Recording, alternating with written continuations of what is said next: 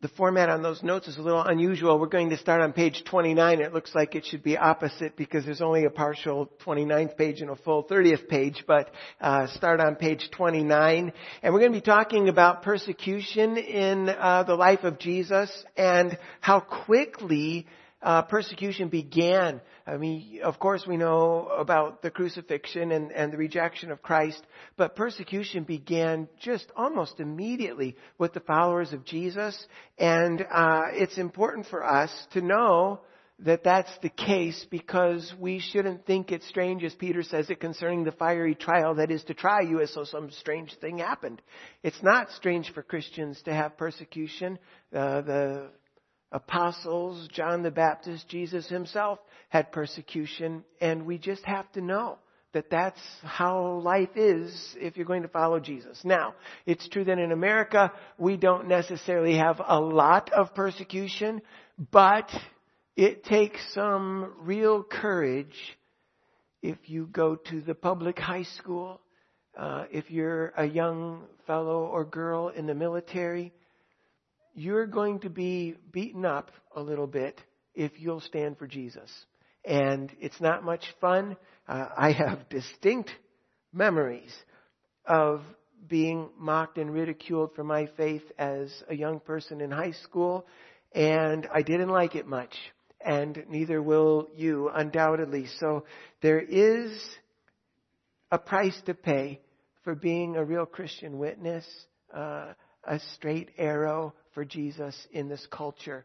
And I hope that this will encourage you this evening as we look at John the Baptist's persecution and then Jesus' own persecution to stick to your guns. You can do this and be brave and just know that all who live godly in Christ Jesus shall suffer persecution. This is what it is to follow Jesus. So let's look at some of the things that are going on right off the bat Jesus' ministry. We're talking about John the Baptist being persecuted for speaking the truth, persecution meaning in the beginning imprisonment and then later execution in prison. So, and this all seems to begin very early in Jesus' ministry. I'm trying to give you the timeline of some of these early things because we forget how much is crowded into a short time at the beginning of Jesus' ministry. And John the Baptist was put in prison almost the moment we're introduced to Jesus' official public ministry. So you see the timeline and implications there, just a little description of that. When Jesus taught Nicodemus in Jerusalem, it says John the Baptist had not yet been cast into prison. That's John chapter 3. But John must have been in prison shortly afterwards because when Jesus heard that John had been put into prison, he departed into Galilee. That's Matthew chapter 4. Well, we know that on his way back from Galilee, uh, to Galilee from Jerusalem, he met the woman at the well. That's John chapter 4. So, in other words, when he's speaking to Nicodemus, uh, shortly after his very first Passover, um, John is not in prison. But when he speaks to the woman at the well, John is in prison. And there's not much time in between John 3 and John 4. So John the Baptist is in prison very shortly after Jesus' first Passover, and we think that his earthly ministry uh, begins in earnest with February. So uh, Passover is March, April. Well, we're just months into Jesus' introduction to his people uh, in a public way, and John the Baptist is already in prison. Uh, so you see after the uh, parentheses there where it says John chapter 4 verses 1 through 43. The synoptic gospels report about John the Baptist's execution, not his imprisonment now, but his execution, right before they mention the feeding of the 5,000. And John's gospel connects the feeding of the 5,000 with, with Jesus' next Passover visit to Jerusalem. That's John chapter 6 verse 4. This might suggest that John was in prison a few months short of two years from just after Jesus' first Passover and interview with Nicodemus to about the time of Jesus' third Passover in John 6 4. This also leads us to conclude that John the Baptist was probably beheaded near the Passover season one year before Jesus was crucified the following Passover season. Now I know that's confusing and it's even more confusing because we have an issue. So, if I were rewording these notes, I did it uh, a little while back and I didn't realize I had that awkward arrangement. I would have made that little note clearer where you have the, the fine print. But you know we have an issue. Here's the issue. We know that Jesus has an early Passover uh, in connection with his interview with Nicodemus and the cleansing of the temple very early, John chapter uh, 2 and 3 in that time frame. So we know that's a Passover. But in chapter 5, it says there was a feast of the Jews. And it doesn't say that that's a Passover. Most people think, yeah, that was probably a Passover because that feast of the Jews is it's a very important feast, and so probably that was a reference to Passover. That's John chapter 5. Uh, we know, there's no doubt that in John chapter 6 we have another Passover. It's mentioned. So the question is, was John 5 a Passover? We have one in early John. We have John 5 a feast. We have John 6 Passover. So was John 5 in the middle? Was that also a Passover? If John 5 is another Passover, then you have the Passover in connection with the interview with Nicodemus. You have John 5, that's Passover number 2. And you have John 6, that's Passover number 3. So, is John 5 a Passover? We don't know. Since we don't really know that, we don't know for sure how long John the Baptist was in prison. If he's in prison for one year from, you know, essentially the Nicodemus Passover to the John 5 Passover, that's, that's one year. And then there would be another year uh, after that, the John 6 Passover. So we don't know exactly where we are with these Passovers. And uh, that's why there's some question about how long John was in prison. Uh, if Jesus' total ministry is three and a half years, it's possible that John was in prison essentially two Passovers, two years, and then he was executed one year before Jesus in the Passover season uh, one year before Jesus was crucified in another Passover season. So we have some question about this, but what we really don't have much question about is how early in the ministry John the Baptist is put in prison. So Jesus is just barely getting going well, and already the persecution, John the Baptist in prison. All right, now Mark 6:17. Mark 6:17 tells us that Herod resented John's reprimand about his adultery with his own sister-in-law. Uh, specifically, Herod himself had sent and laid hold of John, bound him in prison for the sake of Herodias, brother Philip's wife, for he had married her. Because John said to Herod, "It is not lawful for you to have your brother's wife." So Herod resented John for reprimanding him about that. John also confronted Herod about all the evils which Herod had done according to Luke chapter 3 verse 19. So John was reprimanding Herod uh, as the messenger of God, and Herod didn't like it one bit, so to prison he goes. All right, now the first bullet under that Mark 6:17 reference. While it is not our mission in life to go around pointing out the sins of others, there are times when we, as messengers of God, are obligated to point out the sins of others. For example, when our genuine concern for someone makes an appeal necessary, or when we have been officially appointed to train or lead another person, parents must point out the faults of their children. Church leaders must point out the faults of their congregation. Advisors, confidants are obligated to point out the faults of other people. When our input is solicited, we have to point out the sins of others. They asked us, you know, what do you think of the whole homosexual marriage thing? Well, what do you think of it? Say so. Um, I always remember there was this time long ago when George W. Bush was running for president, and uh, he was being interviewed. I can't remember who the interviewer was. Perhaps Barbara Walters.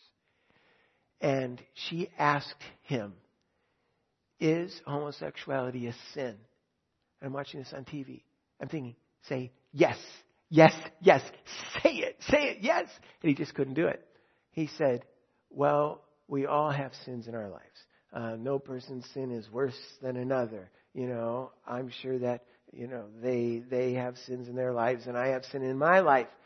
It's like, the answer is yes. Just say it. Your input is solicited. Say it. Um, and there's the uh, additional possibility that we have for you there when we're presenting the gospel to others in order to establish the individual's accountability before God.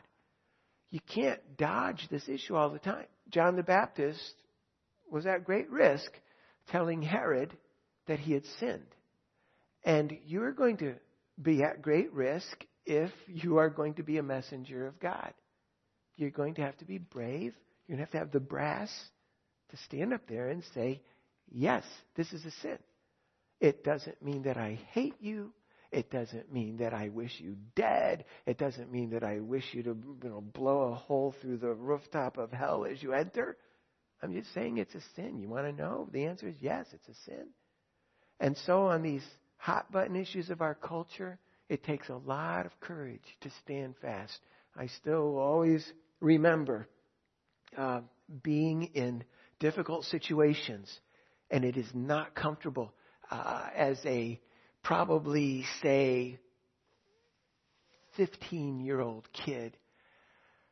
This fellow I work at a laundromat at night cleaning the floors and everything. This fellow, it's in an apartment complex area. This fellow stops in and he's a Golden Gloves boxer and he likes me and he's older than I am and you know, he and I have this rapport. He says, "Oh, my little brother, same age as you, he's coming over to my house tonight. How about uh, if you stop over after work?" So I go up there and um, I meet his brother. We're talking a little bit. I'm a little uncomfortable being in this guy's apartment.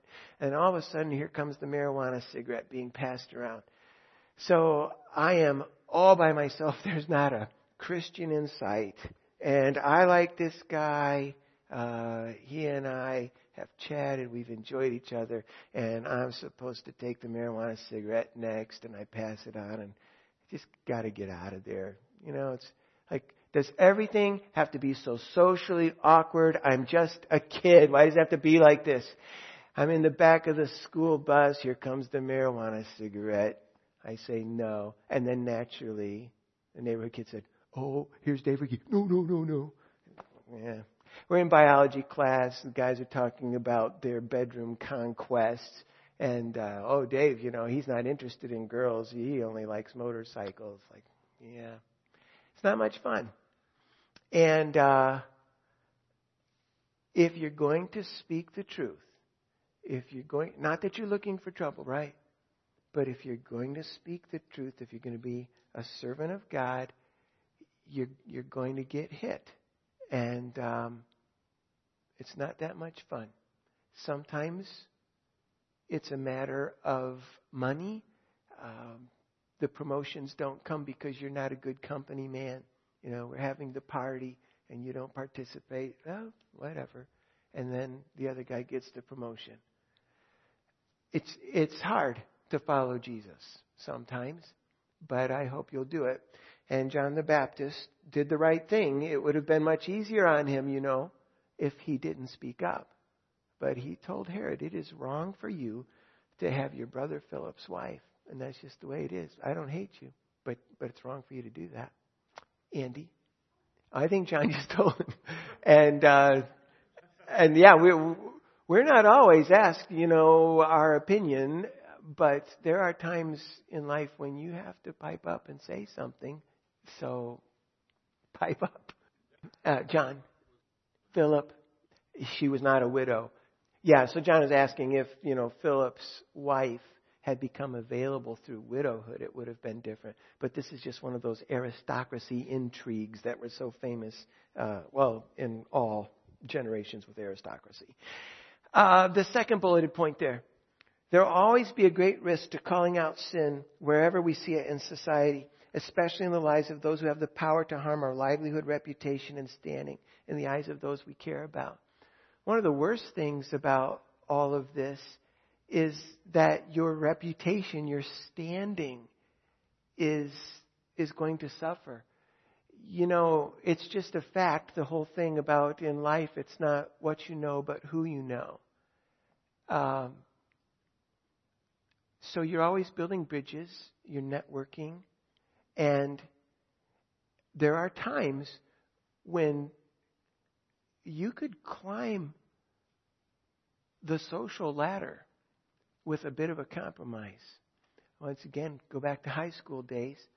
Uh, there was this young lady in my high school who was pretty well connected. And um, she was interested in me in a romantic way.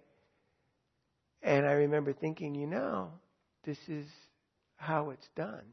Uh, you get elevated in status by dating a girl like this.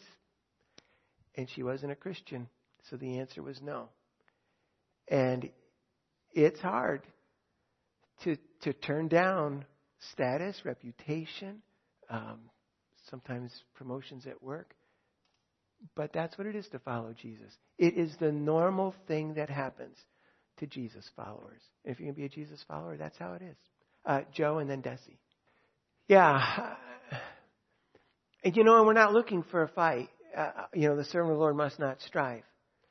But if people know, I mean, as, as you walk with the Lord for a while, here's what happens.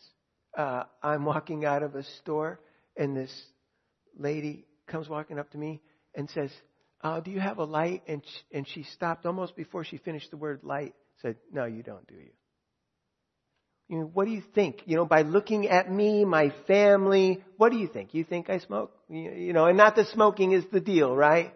You're thinking, uh, a homosexual walks up to me and my family, does he need to ask me if I think homosexuality is wrong? What do you think? You see my family here? Do you see how we live our lives? What do you think? Do you think I think it's wrong? You don't oftentimes have to pick a fight. The people know where you are. What might happen is they'll have suspicions that you think it wrong. You, you do think it's wrong. And so they might ask you, hoping for some reassurance, uh, like if it was Barbara Walters with George W. Bush, people want to know. So, you know, give me a little reassurance here. Are you and I simpatico? I mean, we're okay. I'm homosexual and you're not. Are, are we okay with that? The answer is, you know, I'm not God. You don't have to worry about whether I'm okay with it. But as the messenger of God, I'm telling you, that's a really big problem. Uh, that is what the Bible calls sin.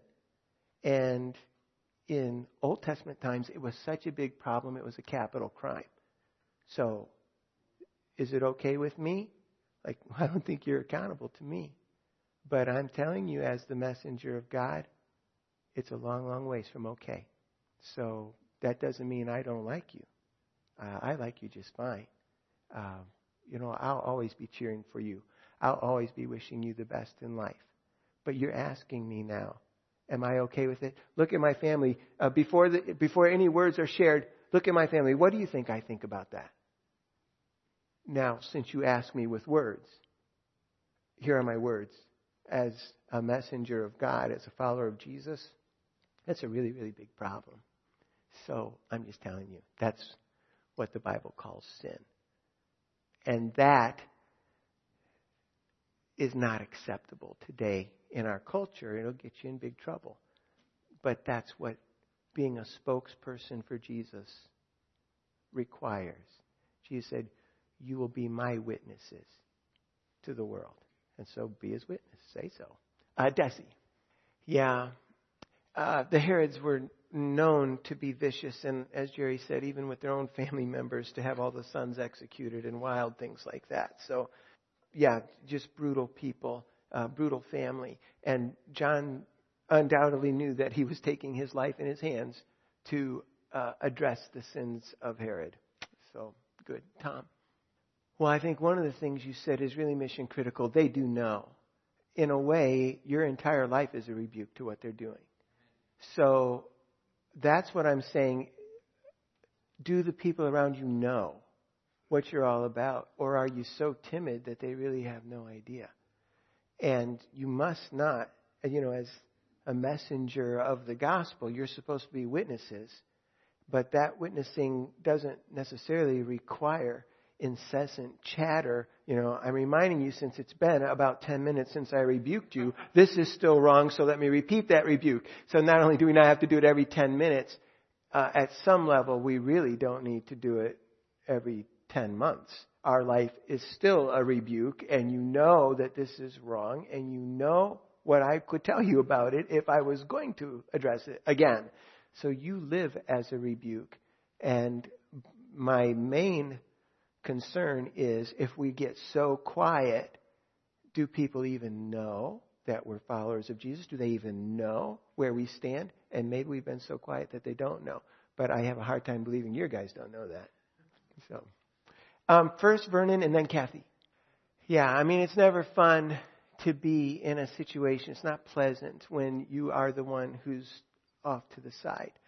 But I'm happy. You know, it's it's fine. You you you do, you do fine with those things, and the Lord gives grace. I, I mention every once in a while. Uh, I knew that I was being a spiritual baby, and I didn't like at some point I didn't like myself being so timid about the gospel.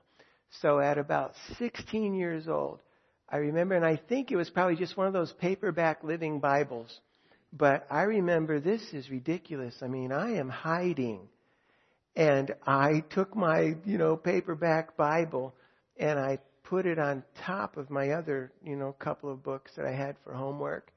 And uh, I remember standing there at the bus stop with that Bible visible to everybody who passed by, and then getting on that bus and walking through the corridors of the high school with the Bible on top.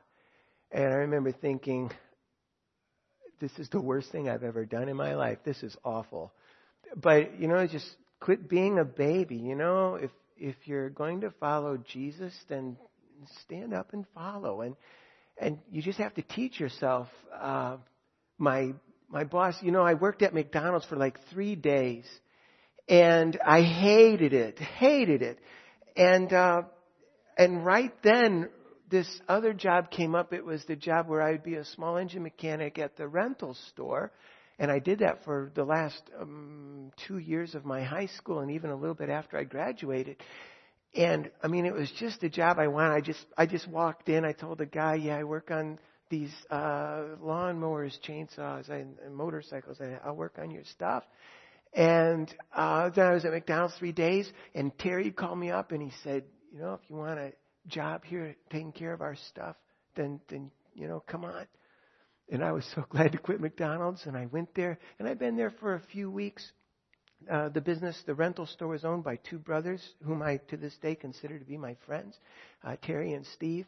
And uh, Steve is looking out the shop window. I'm working on something, and he's looking out the shop window, and there is a neighbor girl walking by, and uh, he makes lewd comments about what he'd like to do with her.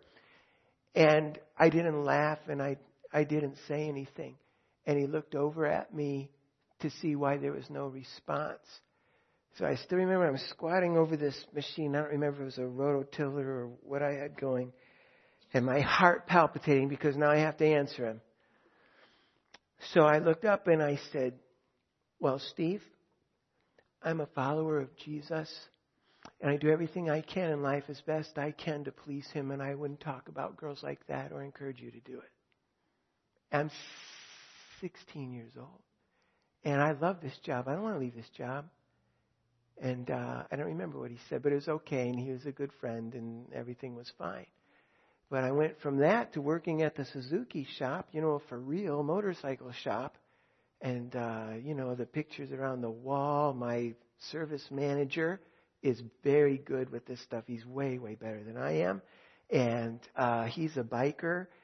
Same thing, always the same thing. You know, these, these uh, crude jokes, and here's what we're going to laugh about. And then I don't laugh. And then, you know, so what's the deal? and always the same thing.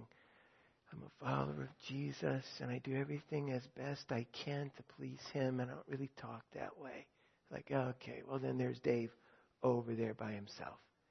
And that's life. That is what it costs to follow Jesus if you're going to do that. And again, you know, I didn't have to say very much to my service manager. My entire life stood in contrast to him. There's nothing else to say. I mean, he knows. He would never dream of asking me, Dave, what do you think about getting drunk? What do you think about drugs? What do you think about the girls? He wouldn't dream of asking me that. And I don't need to constantly repeat it. It's, it's known. Every time I walk in the room, it's known. And there it hangs. You know, it's difficult when to, when to say something. The, the danger is that you wouldn't dream of being caught with Jesus, that's terrible. Be caught with Jesus. Stand up and say so. But it's not always so much with your mouth. Uh, Kathy, I never came back to you.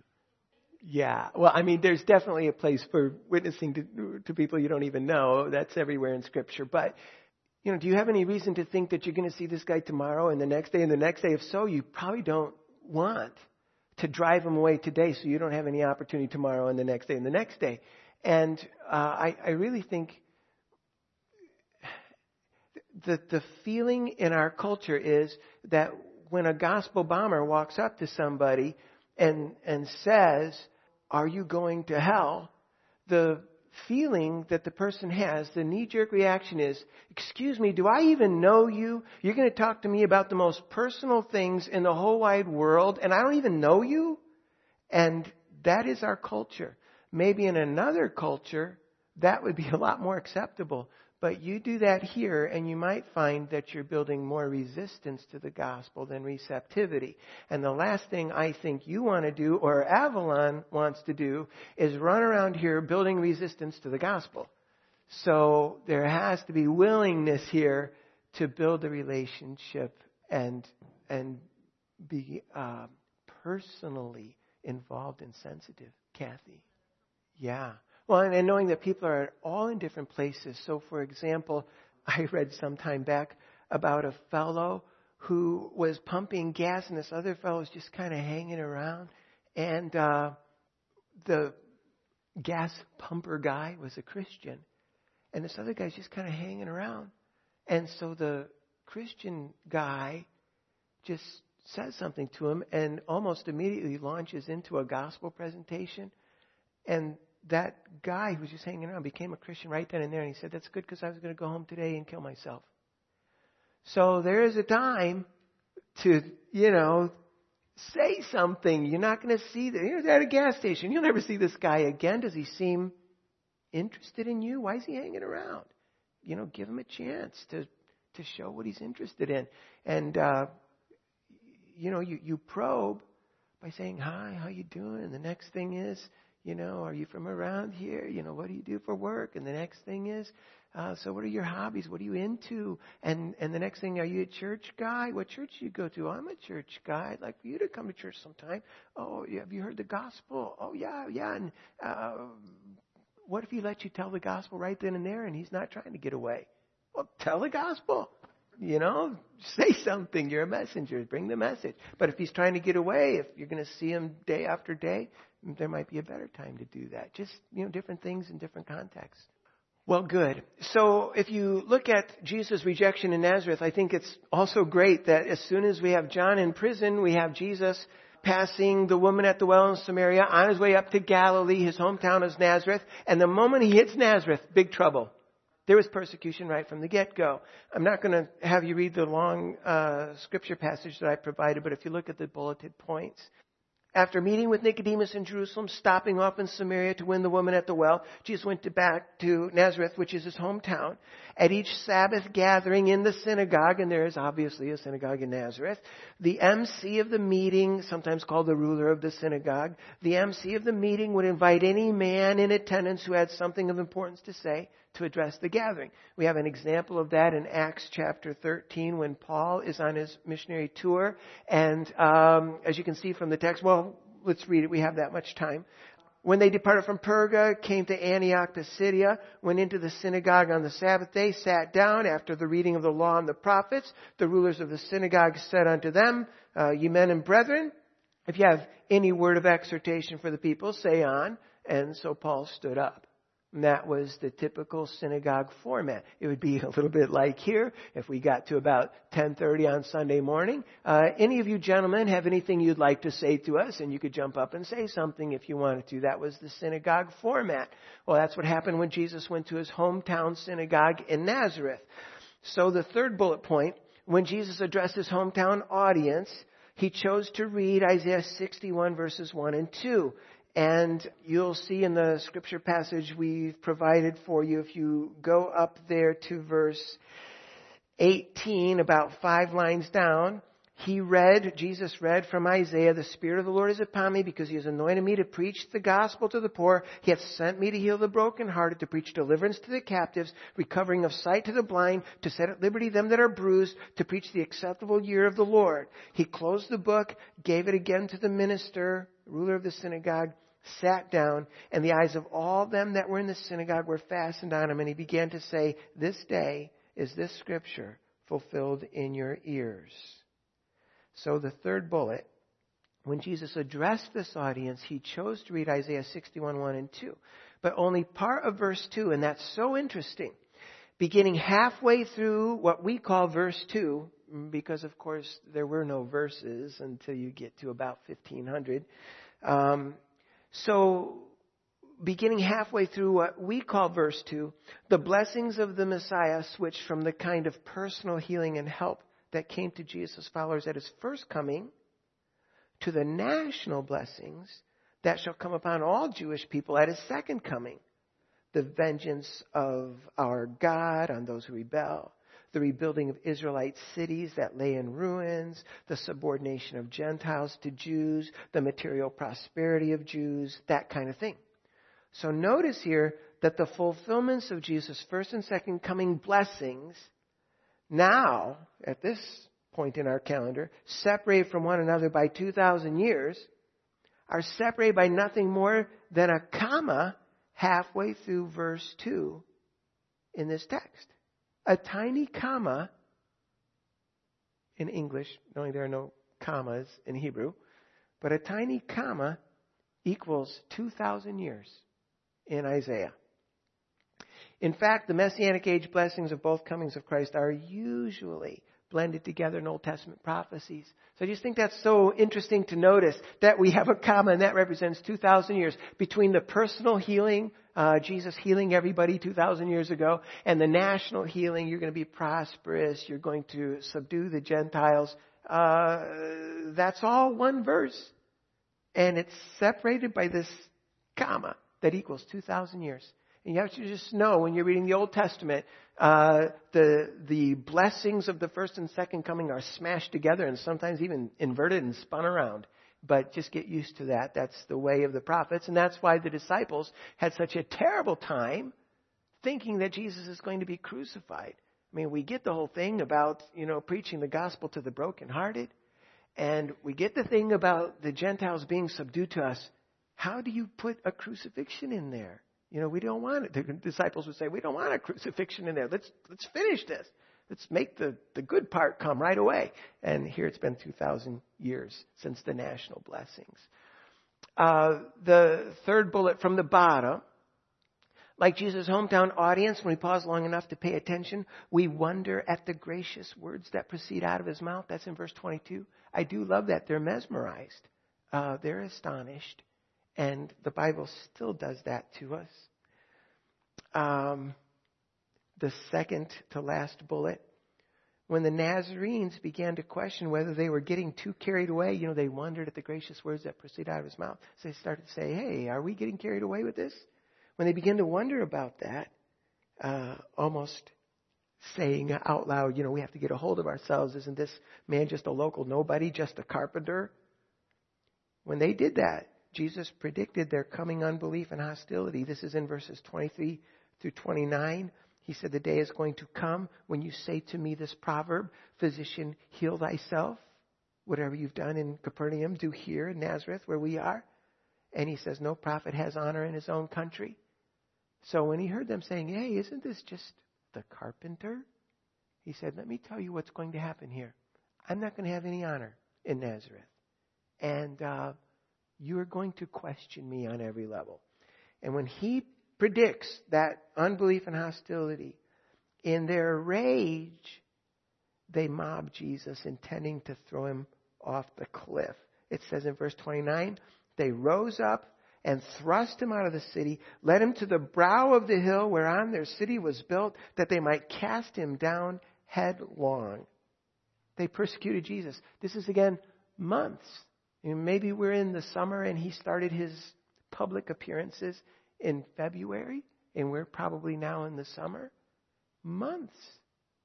And uh, already they want to kill him. The persecution comes early on. And the last bullet there, Jesus miraculously disappeared in the mob. In verse 30, it says, He passing through the midst of them went his way. Now you can imagine, yeah, a mob, you know, could get all excited and uh, they're not paying attention and he slips by them. But uh, as you see in your notes, this also happens in John 8:59 and 10:39, and maybe in chapter 5, verse 13. Uh, it is miraculous. Jesus is just slipping away from them. And uh, so, anyway, putting all of the pieces together from tonight's lesson, uh, John. Well, you're right. I did skip over. If you look in verse 26, or actually 25, we need the other half of it. And uh, so he says there's this this famine uh, in the land of Israel, but then Elijah didn't help any of them. He went and helped a lady from Sidon, and so he's essentially same thing with Naaman the leper. He's saying, your unbelief is going to keep me from helping you, and you're going to be the problem and not the solution. So he basically was saying, I'm rejecting you in in anticipation of your hostility and unbelief. I'm rejecting you, but it's because you're rejecting me, and so they were pretty upset. Josiah. It, it is prefiguring a whole bunch of Gentiles who are responding to the gospel better than a whole bunch of Jewish people. But at any rate, what we gather is the persecution, if you're going to follow Jesus, is uh, a certainty. Some people have it much worse than others. You know, it's one thing to be ostracized or disenfranchised, it's another thing uh, to live in North Korea, uh, to live in Iran. So we don't have that. But if you're going to follow Jesus, it's going to take some courage, and God bless you. Carry on.